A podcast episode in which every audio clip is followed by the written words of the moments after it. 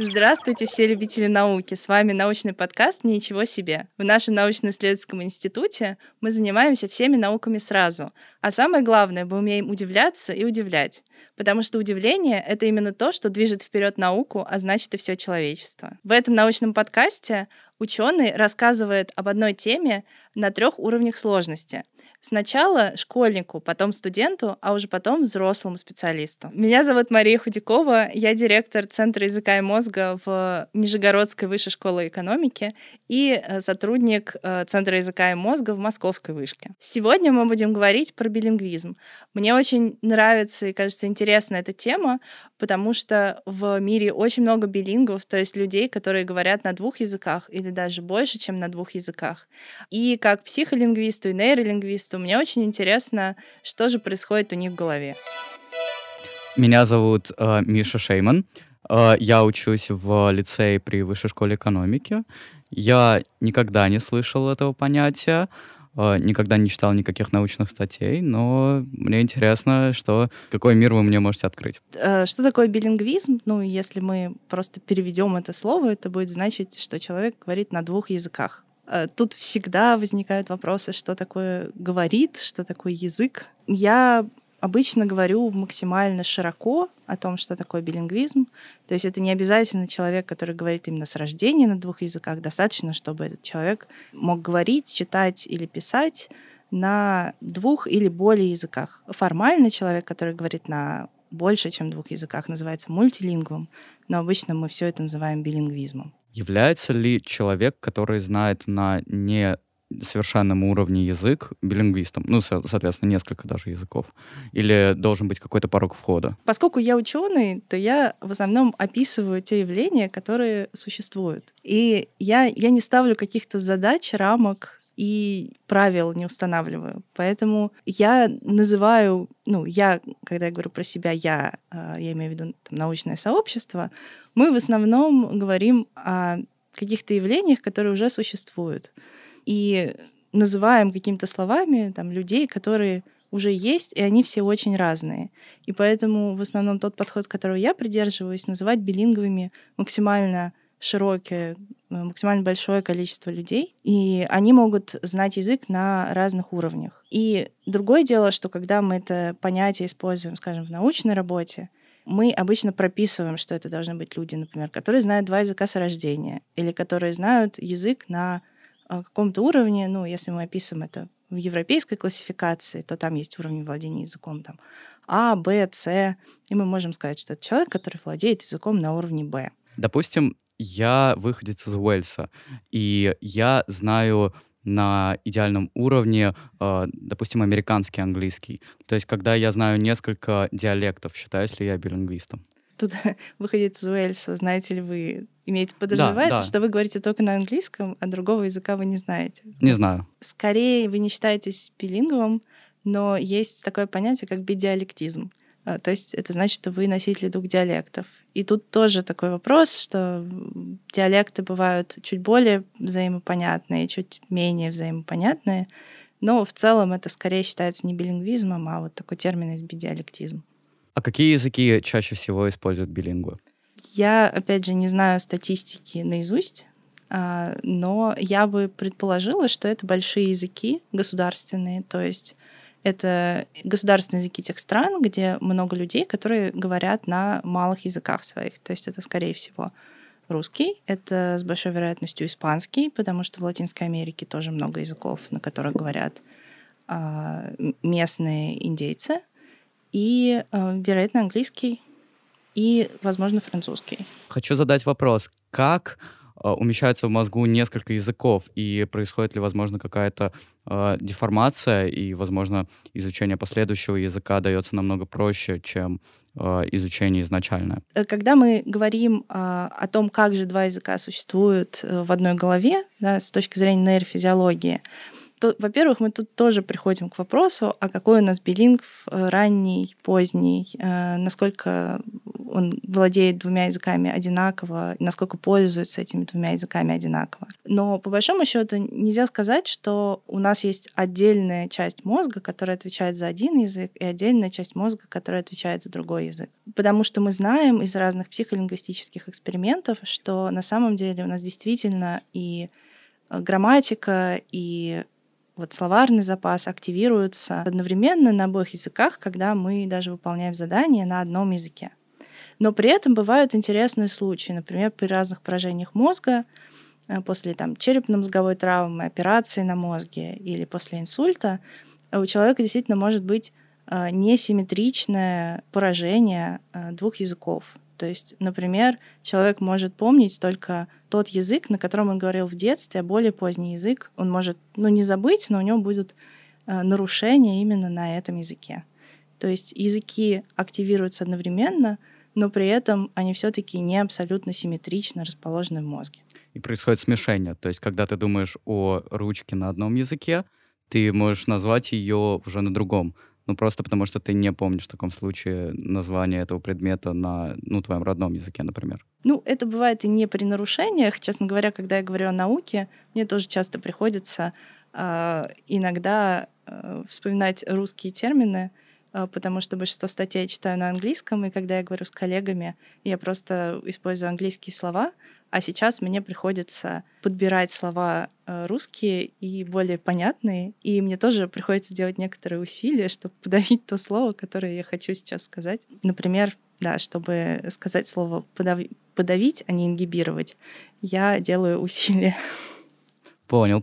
На самом деле, это такая очень интересная для меня тема, потому что сейчас я начал изучение следующего языка и пытаюсь выяснить, что именно происходит в моей голове прямо сейчас, потому что порой происходит это смешение, и очень трудно как-то образовать такую точную структуру и систематизировать все знания, не путаться и так далее. Поэтому я надеюсь, что сегодняшнее занятие мне поможет.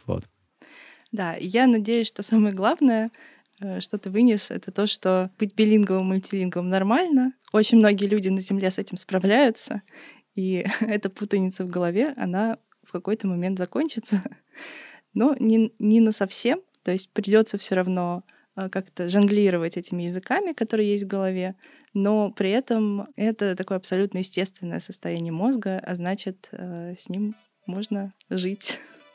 Замечательно. Здравствуйте, меня зовут Алик, я закончил 3-й курс факультета физики, мне 21 год. У меня даже есть небольшая история, я потерянный билингв, я забыл свой родной язык.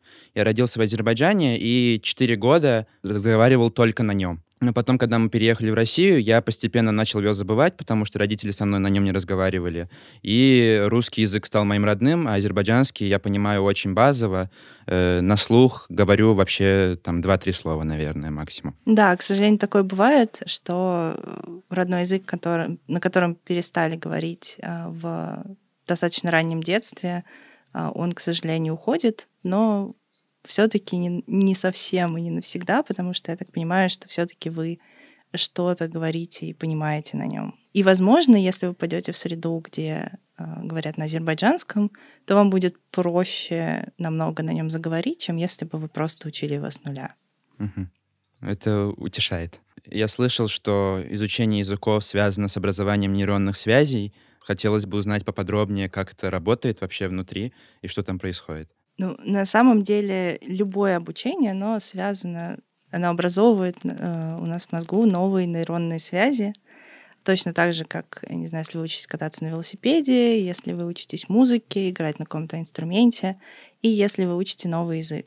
Эти связи действительно образуются, потому что мозгу нужно обрабатывать уже новую информацию о новом языке. И да, есть гипотезы, которые говорят, что именно из-за этого мозг становится сильнее, в науке это называется когнитивный резерв. То есть у человека есть какой-то дополнительный когнитивный резерв, который позволяет ему как-то лучше справляться с различными заболеваниями, например, с деменцией и болезнью Альцгеймера. То есть идея в том, что При деменции, болезни Альцгеймера мозг начинает немножко разрушаться постепенно, но поскольку мозг билингва больше натренирован, то именно симптоматика, сами симптомы приходят позднее, даже несмотря на то, что само органическое поражение уже началось. Тогда вопрос, я правильно понимаю, что если, например, я забываю язык, то у меня эти нейронные связи начинают отмирать? Или они как бы в каком-то погашенном состоянии, но не отмершие? Вообще, как вообще происходит, если я теряю навык? Что происходит с нейронными связями? На самом деле мозг пластичен, и если в нем образовался какая-то нейронная связь и какой-то путь, это не значит, что это навсегда.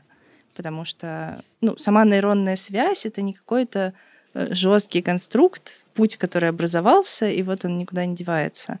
Это по факту путь, по которому информация в виде, условно говоря, электричества проходит от одного участка мозга к другому. И поэтому нельзя сказать, что эти пути, они едины навсегда, и когда что-то выучили, это нельзя забыть. Нет, поскольку вы что-то выучили, вы это забываете, то значит, что и в мозгу эти связи больше не работают. Mm-hmm. Вы говорили, что в целом лучше, когда много нейронных связей. Получается, если человек знает много языков, это в целом хорошо влияет на его жизнь. А как конкретно это влияет на развитие человека, билингвизм, раз мы про него говорим? Тут есть очень много аспектов. Да, во-первых, есть социальный аспект, который я, наверное, сейчас чуть меньше буду говорить, но когда человек знает два языка, это очень часто значит, что он принадлежит к двум культурам, и, в принципе, мне кажется, что знать больше языков и больше культур — это обогащает человека, и это однозначно влияет позитивно. Угу. Есть небольшая проблема, именно, например, когда мы говорим про детский билингвизм, который на самом деле не является проблемой, но ее могут так воспринимать. Когда ребенок изучает два языка, он немножко медленней осваивает каждый из этих языков, если сравнивать его с монолингвальными своими сверстниками. То есть, например, у него может быть чуть меньше словарный запас, он может чуть медленнее называть слова во всяких тестах, которые проводят нейропсихологи и лингвисты в школах. А это связано с тем, что у этого человека, у ребенка, у него в голове по факту в 2 раза больше слов, например. Uh-huh. И поэтому на каждом из языков кажется, что он знает меньше слов, но на самом деле, если мы сложим слова на первом языке и на втором языке, то получится, что их на самом деле больше. Но это может быть проблемой, если это не понимают, например, mm-hmm. в школе и считают, что у ребенка есть какая-то задержка развития, хотя на самом деле это не задержка, а всего лишь билингвизм. Mm-hmm. И наоборот, у ребенка могут быть какие-то проблемы, и их могут не заметить, потому что у ребенка билингвизм. Но по факту это скорее вопрос педагогики и вообще системы образования и так далее, а не вопрос конкретно вреда для конкретного человека. А раз немного в сторону недостатков пошли, у меня такой еще вопрос возник. Например, когда я активно изучал английский язык и потреблял много английского контента, я начал за собой замечать, что я могу очень часто забыть какие-то русские слова, но на английском спокойно их назову. Насколько у билингвистов выражено это соревнование языков в голове? Может быть такое, что один пытается перекроить другой, загасить, или они живут в гармонии, и у них все нормально в этом плане. Это хорошее слово «загасить». Обычно это называется, если по-русски говорить, «подавлять». Действительно, языки в голове билингва постоянно находятся в соревновании. Каждый раз, когда вам нужно что-то сказать, вам нужно выбрать, на каком языке это сказать. И в это же время вам нужно каким-то образом отключить конкурирующий язык. И как раз это может приводить в том числе к тому, что вы, например, какие-то стандартные тесты, где учитывается время, например, называние картинки, вы можете выполнять хуже. Но, с другой стороны, может и тренировать ваш мозг, потому что вы все время учитесь отключать ненужную информацию. Но то, что вы сказали... Вы используете английские слова для тех предметов, объектов, явлений, которые вы обычно встречаете в англоязычном контексте. Наверное, да. И это абсолютно нормально, потому что одним из таких критериев, по которым мы вообще описываем билингва, это то, насколько доминантный у него один и второй язык. Но тут надо понимать, что можно усреднить, доминантность. Спросить вас, сколько процентов времени вы, в принципе, говорите на русском и сколько на английском. Но по факту лучше спросить, в каких контекстах и сколько времени вы говорите на русском и на английском. И получится, что для каких-то контекстов, для каких-то тем у вас английский действительно доминирующий язык, и поэтому нормально, что вы какие-то слова можете знать только на английском. Uh-huh. А на русском вам приходится их вспоминать. Я тоже иногда какие-то термины, например, когда я тоже делаю научную работу, читаю научные статьи на английском языке, я потом гуглю, как называется это по-русски, потому что, например, я никогда не встречала какой-то там редкий термин в русскоязычном контексте. Вот, допустим, у меня будет ребенок, и я захочу сделать его билингвом. Вот, я знаю русский, я знаю английский, но не как родной язык.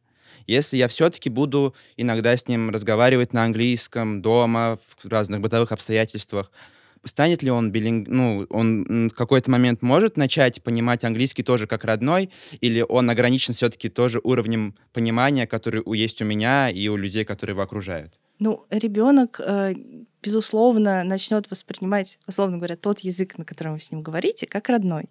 Другое дело, насколько это похоже на настоящий английский, на тот, на котором говорят, скажем, в Англии носители языка. Но ребенок, в принципе, естественно, его тоже может выучить. В мире есть такой пример языка иврит. Это язык, который практически исчез, и его пытались восстановить именно таким образом. То есть люди учили его как иностранный язык, а потом разговаривали на нем со своими детьми. И поскольку очень многие люди хотели, чтобы иврит возродился, то он действительно возродился, и есть люди сейчас, для которых это абсолютно нормальный родной язык.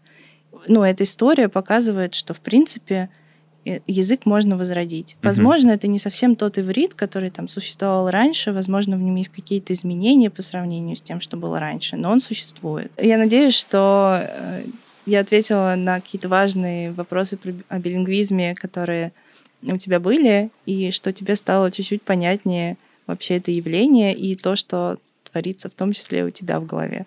Мне стало интересно. Может, я потом еще дальше как-то углублюсь в эту тему, особенно учитывая, что немного я связан с... Может, я могу стать билингвом еще.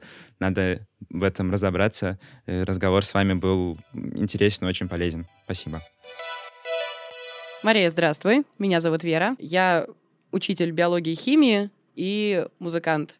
Не могу сказать, что билингвизм — это прямо тема, которая в моей жизни встречается повсеместно, но мне, правда, интересно с тобой пообщаться. Я, как биолог, занималась физиологией растений. Я имела доступ к микроскопии, микротому, растениям, лаборатории, всему необходимому оборудованию. Как изучается билингвальность в лабораториях нейробиологии, получается? Ну, в нейролингвистических лабораториях тоже существуют различные подходы к исследованию билингвизма. Они, естественно, все неинвазивные, но они тоже могут быть чуть ближе и чуть дальше от мозга. Например, один из методов — это eye-tracking, то есть запись движений глаз. Его еще называют видеоокулография. Это значит, что вы смотрите на экран компьютера, и в это время записываются движения ваших зрачков, и мы точно определяем, в какое конкретно место экрана вы смотрите. И, например, были такие исследования, которые проверяли, действительно ли два языка существуют независимо друг от друга или взаимовлияют на эти языки. Делается это примерно так. Представим, что вы говорите только на одном языке, вы монолингв. Делается такое задание. Перед вами 4 картинки на экране. Вам называется слово, и вам нужно посмотреть на ту картинку, которую назвали. И если все картинки, все слова начинаются на разные буквы, то вы очень быстро начинаете смотреть на нужную картинку, потому что вы сразу понимаете, какая из них, какое слово сейчас произносится. А если у этих двух слов есть, там, скажем, первый слог одинаковый, то вы как бы мечетесь сначала между двумя картинками, потому что вы не очень понимаете, на какую же сейчас вам нужно смотреть. И уже потом совершаете выбор. То есть тут все очень просто. И дальше коварные лингвисты, которые занимались билингвизмом, они решили проверить, а что же будет, если на одном языке человек знает два языка, он выполняет эксперимент только на одном, он знает, что это вот один язык, все картинки только на одном языке и так далее. То есть сознательно он ничего не ожидает подвоха. И на вот этом первом языке все картинки начинаются на разные буквы, все слова. Но при этом попадается одна картинка, которая начинается так же, как целевая, на втором языке этого человека. И начнет ли он, условно говоря, опять же совершать этот выбор, и мы можем посмотреть это, смотря на движение его глаз. И да, такие эксперименты проводились, и да, человек все равно начинает метаться, условно говоря, смотря на ту картинку, которая начинается на эту букву, но на другом языке. То есть таким образом мы знаем, что языки не существуют как-то отдельно. Вот я сейчас говорю только на одном, я выключаю полностью второй. Нет, он все равно подключается на уровне слов. То же самое можно проверить на уровне предложений, в том числе, например, проводя эксперименты, записывая энцефалограмму и записывая реакцию нашего мозга, электрическую реакцию в течение нескольких сотен миллисекунд после какого-то стимула. Но если мы говорим про какие-то методы, энцефалограммы, если мы говорим про магнитно-резонансную томографию, и так далее, то есть какие-то методы, благодаря которым мы считываем активность мозга, у меня всегда таким исследованием один вопрос. Что является контрольной группой, с чем мы сравниваем? Потому что и насколько вообще широки пределы вариабельности даже для одного человека. Понятное дело, что наверняка у нейролингвистов есть статистические методы обработки результатов, конечно же. И понятное дело, что любое исследование переводится в цифры и доказывается достоверность полученных выводов. Но все-таки что с чем сравнивают? Тут надо сказать, что в том же функциональном магнитно-резонансной томографии, в ФМРТ, существует такая проблема вычитания. Нам человека нужно сравнивать с ним самим. Опять же, мы попросим человека выбрать нужную картинку. Или нажать, например, просто называем слово, показываем картинку, и человек должен сказать, это правильный ответ или неправильный, нажать кнопки. Мы показываем человеку картинку, он слышит слово. Если мы просто запишем активность мозга в этот момент, то мы получим зрительную активность, человек увидел картинку, он ее распознал, он просто услышал что-то. Мы получим реакцию мозга, но мы не знаем, что конкретно это название, например. Это реакция на существительное, на глагол или так далее. Нам, соответственно, нужно сделать какое-то такое задание, дать какой-то такой стимул, который максимально будет похож на наш целевой. Например, мы показываем человеку картинку с каким-то предметом и показываем размытую картинку, на которой не определяется предмет. И смотрим уже на разницу между активностью мозга в первом случае и втором случае. Таким образом получаем реакцию мозга на распознавание предмета. Это, во-первых. Но таким образом мы все равно получаем ту область, которая вовлечена, скажем, в распознавание предмета, в распознавание слова, в чтение слова и так далее. Но чтобы проверить, какая область является критичной, тут нам нужно какие-то части мозга отключить. Мы это сделать не можем по этическим соображениям. Конечно. В этом мы немного отличаемся от биологов, которые занимаются, растениями, наверное, нам. Зато у растений мышки мы ничего не можем спросить. Тут тоже есть определенная проблема. Да, поэтому для дополнения наших знаний о том, что же на самом деле происходит в мозге с языком, с обработкой языка, порождением языка, нам очень важны данные клинической лингвистики. То есть это люди с различными поражениями органическим мозга. И здесь мы скорее говорим не об Альцгеймере, где не болезнь Альцгеймера и не о деменции, где происходит постепенное поражение всего мозга. То есть это может быть локальные инсульты, например, в каких-то зонах? Да, это скорее поражение, возникающее после инсультов, черепно-мозговых травм, после удаления опухолей мозга. У нас билингов не так много было, но в Центре языка и мозга и в Москве, и в Нижнем Новгороде лингвисты сопровождают операции с пробуждением нейрохирургические. Это значит, что у человека опухоль мозга где-то близко к речевой зоне. И происходит тестирование речевой. То есть мы знаем, что эта опухоль, она находится близко, скажем, к зоне, которая может отвечать за называние, допустим, предметов. И проводится тестирование до операции человека, опять же, на называние картинок.